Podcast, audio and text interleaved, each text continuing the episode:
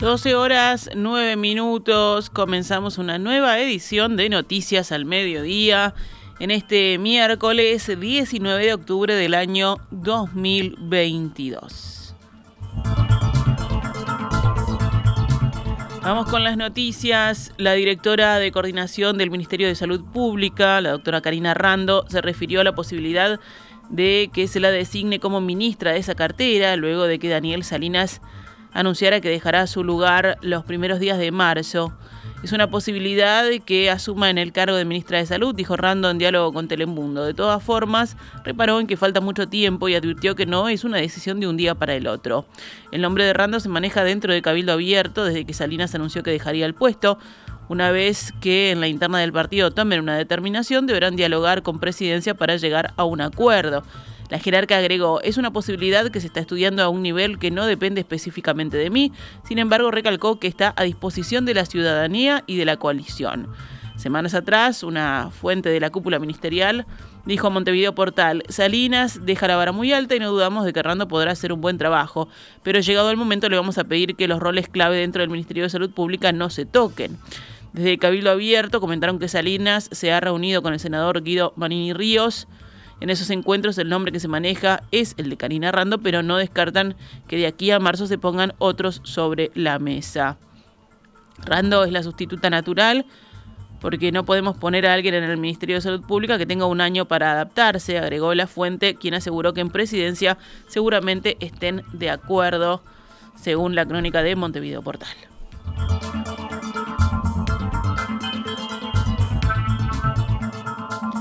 La página web del Banco República volvió a no estar disponible hoy, como había ocurrido algunas semanas atrás. La falla en el sistema también afectó a los usuarios de la tarjeta de débito de la institución, que al querer abonar sus compras en distintos comercios locales, el pago les fue denegado por el POS. Al entrar en la página web del Brow se informa que el servicio se encuentra no disponible. Estamos realizando tareas de mantenimiento, disculpe las molestias ocasionadas, afirma la página del Banco Estatal. En redes sociales fueron varios los usuarios que destacaron la caída de la web del banco, que acumula ya varias caídas en las últimas semanas. Fuentes vinculadas al Banco República informaron que efectivamente hubo un nuevo problema que fue identificado y resuelto. Sin embargo, explicaron que este tipo de soluciones tiene una inercia para reactivarse eh, con para completar su reactivación, debí decir, por las características del sistema y esperan que sobre estas horas del mediodía la web vuelva a funcionar con normalidad. Todavía no lo ha hecho.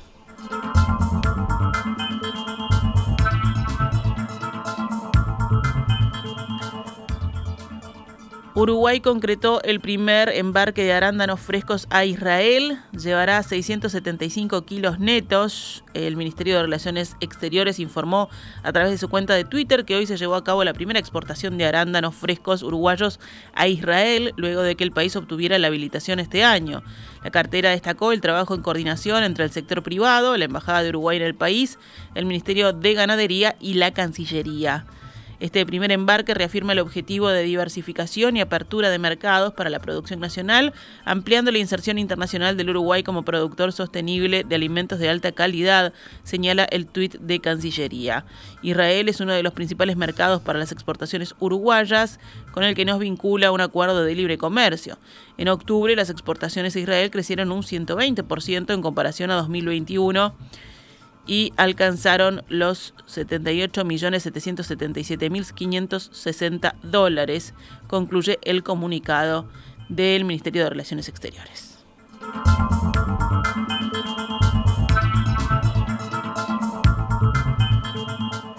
La empresa UPM, que tiene dos plantas de fabricación de pasta de celulosa en Uruguay, respondió al Ministerio de Ambiente por el inicio de un proceso que considera a la compañía posible de una multa de 700 unidades reajustables, casi un millón y medio de pesos, por verter a un arroyo de Paysandú productos contaminantes que utiliza en un vivero cerca de Guichón.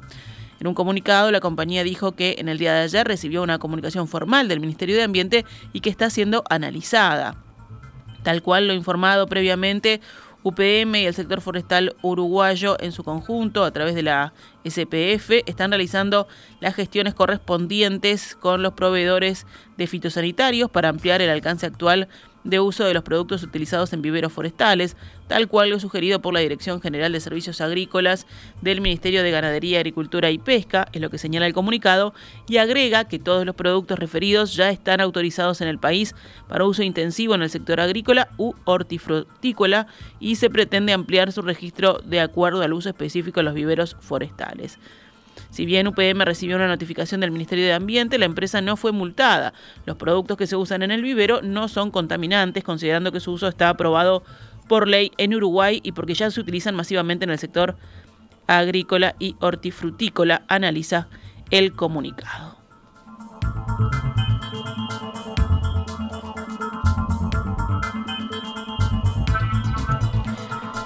En el marco del Día Mundial de Lucha contra el Cáncer de Mama, el Programa Nacional de Control del Cáncer del Ministerio de Salud Pública informó que en promedio aproximadamente se diagnostican 2.000 nuevos casos por año. La directora de este programa, Marisa Facino, destacó la importancia de realizar chequeos y apuntar a la prevención de esta enfermedad. Así nos resaltó la importancia de prestar atención a la aparición de síntomas como aumento de tamaño de una mama más que la otra, si hay bultos o secreciones, manchas, entre otros para prestar atención. Por otro lado, la doctora hizo hincapié en lo fundamental de llevar a cabo una dieta saludable, evitar el sedentarismo, la obesidad y el consumo excesivo de alcohol porque no solo es importante para reducir el cáncer de mama o el cáncer en general, sino que de acuerdo con la OMS, la Organización Mundial de la Salud, entre un 30 y un 50% de los cánceres se podrían prevenir actuando sobre los estilos de vida, dijo Facino. Nos vamos ahora al panorama internacional. Cerca de 5 millones de habitantes de las zonas del sur y el este de Ucrania anexionados por Moscú se hallan en Rusia, indicó hoy el secretario del Consejo Ruso de Seguridad Nacional, Nikolai Patrushev, citado por las agencias estatales de noticias de su país. Unos 5 millones de residentes del Donbass y regiones del sureste de Ucrania han encontrado refugio en Rusia, dijo Patrushev en referencia a los habitantes de Donetsk, Lugansk, Gerson y Zaporilla. No dio detalles de cómo se trasladaron ni en qué periodo. Patrushev detalló que los que lleguen de los territorios controlados por Moscú seguirán recibiendo una atención especial. También destacó que Moscú planea ayudarles a regresar a sus hogares después de que se creen condiciones seguras en estas regiones. En una actualización militar separada, el Ministerio de Defensa de Rusia subrayó el miércoles que 4.600.000 ucranianos, incluidos 700.000 niños, llegaron a Rusia desde el comienzo de la ofensiva de Moscú el 24 de febrero. Según el ejército, 4.000 de ellos lo hicieron en las últimas 24 horas.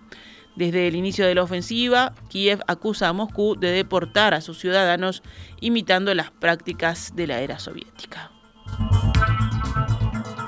Un diputado regional ucraniano denunció la deportación de civiles de Gerson, evacuados desde hoy hacia Rusia por las autoridades de ocupación ante el avance del ejército ucraniano.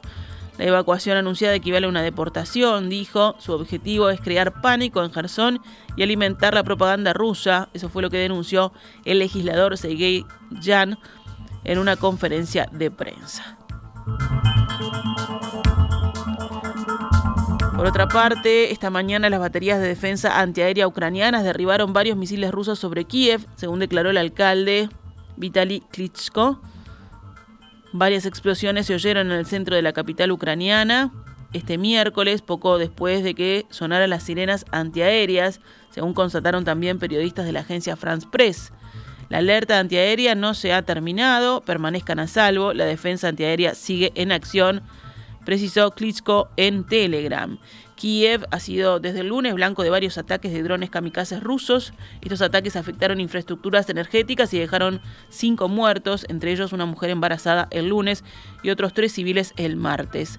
Poco antes de las explosiones, el gobernador de la región de Kiev, Oleksiy Kuleva, anunció que la defensa antiaérea estaba en acción en esta zona. En forma paralela, el gobernador de la región de Vinnytsia, al sudoeste, afirmó que este territorio era objeto de ataques de misiles rusos y llamó a los habitantes a permanecer a resguardo.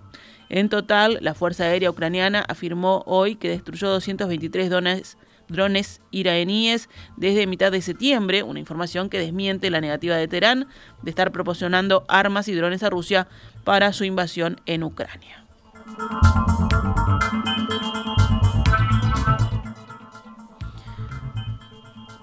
Nos venimos a Chile. En ese país, la conmemoración de los tres años del inicio de las protestas sociales se saldó con 195 detenidos, 42 heridos y el saqueo a 15 locales comerciales, según un balance oficial divulgado hoy. No hubo ninguna persona en Chile fallecida. El año pasado tuvimos que lamentar dos, destacó el subsecretario de Interior, Manuel Monsalve, al entregar un reporte de las acciones de violencia registradas la noche del martes en todo el país. Durante la jornada, que arrancó con la instalación de barricadas incendiarias en barrios periféricos de Santiago y luego protestas en las principales ciudades, fueron desplegados 25.000 policías para resguardar la seguridad. De ellos, 5.000 lo hicieron solo en Santiago, donde se concentraron las manifestaciones. De acuerdo a las autoridades, unas 2.300 personas se movilizaron, una convocatoria menor que en los dos aniversarios anteriores del llamado estallido social. Las protestas masivas que se iniciaron el 18 de octubre de 2019 para exigir una serie de reclamos ciudadanos. Al caer la noche en el centro de Santiago un camión fue quemado y dos autobuses del transporte público fueron robados. Además, varios comercios fueron saqueados. En el barrio de Puente Alto, en el sur de la capital, las personas saquearon tres supermercados, una farmacia y una juguetería. El balance de hoy mencionó 24 policías y 18 civiles heridos en los 150 puntos de manifestaciones que se registraron en todo el territorio chileno. Se contabilizaron también 195 detenidos y 15 locales comerciales saqueados. Dejamos atrás el panorama internacional y cerramos este envío informativo con deporte. La Asociación Uruguaya de Fútbol dio detalles de la última fecha del torneo clausura, que ya ganó Nacional, a disputarse los días viernes, sábado, domingo y lunes próximos. Este viernes 21 de octubre, el primer partido de esta última fecha, River Plate Montevideo City Torque, a las 15.15 en el Zaroldi. Sábado 22, Defensor Sporting Rentistas, a las 16.30 en el Farancini. Cerro Largo Peñarol a las 19 horas en el Ubilla de Melo. Y el domingo 23 de octubre, Plaza Cerrito, a las 13.30 en el Prandi de Colonia, Fénix Liverpool, a las 16 en el Capurro. Y el campeón del torneo nacional recibe a Danubio en el Gran Parque Central a las 19.30 horas. El lunes 24 de octubre, los últimos partidos, Boston River Wanderers a las 16.15 en el Estadio Juan Antonio Lavalleja de Trinidad y Albion Deportivo Maldonado a las 16.15 en el Zaroldi.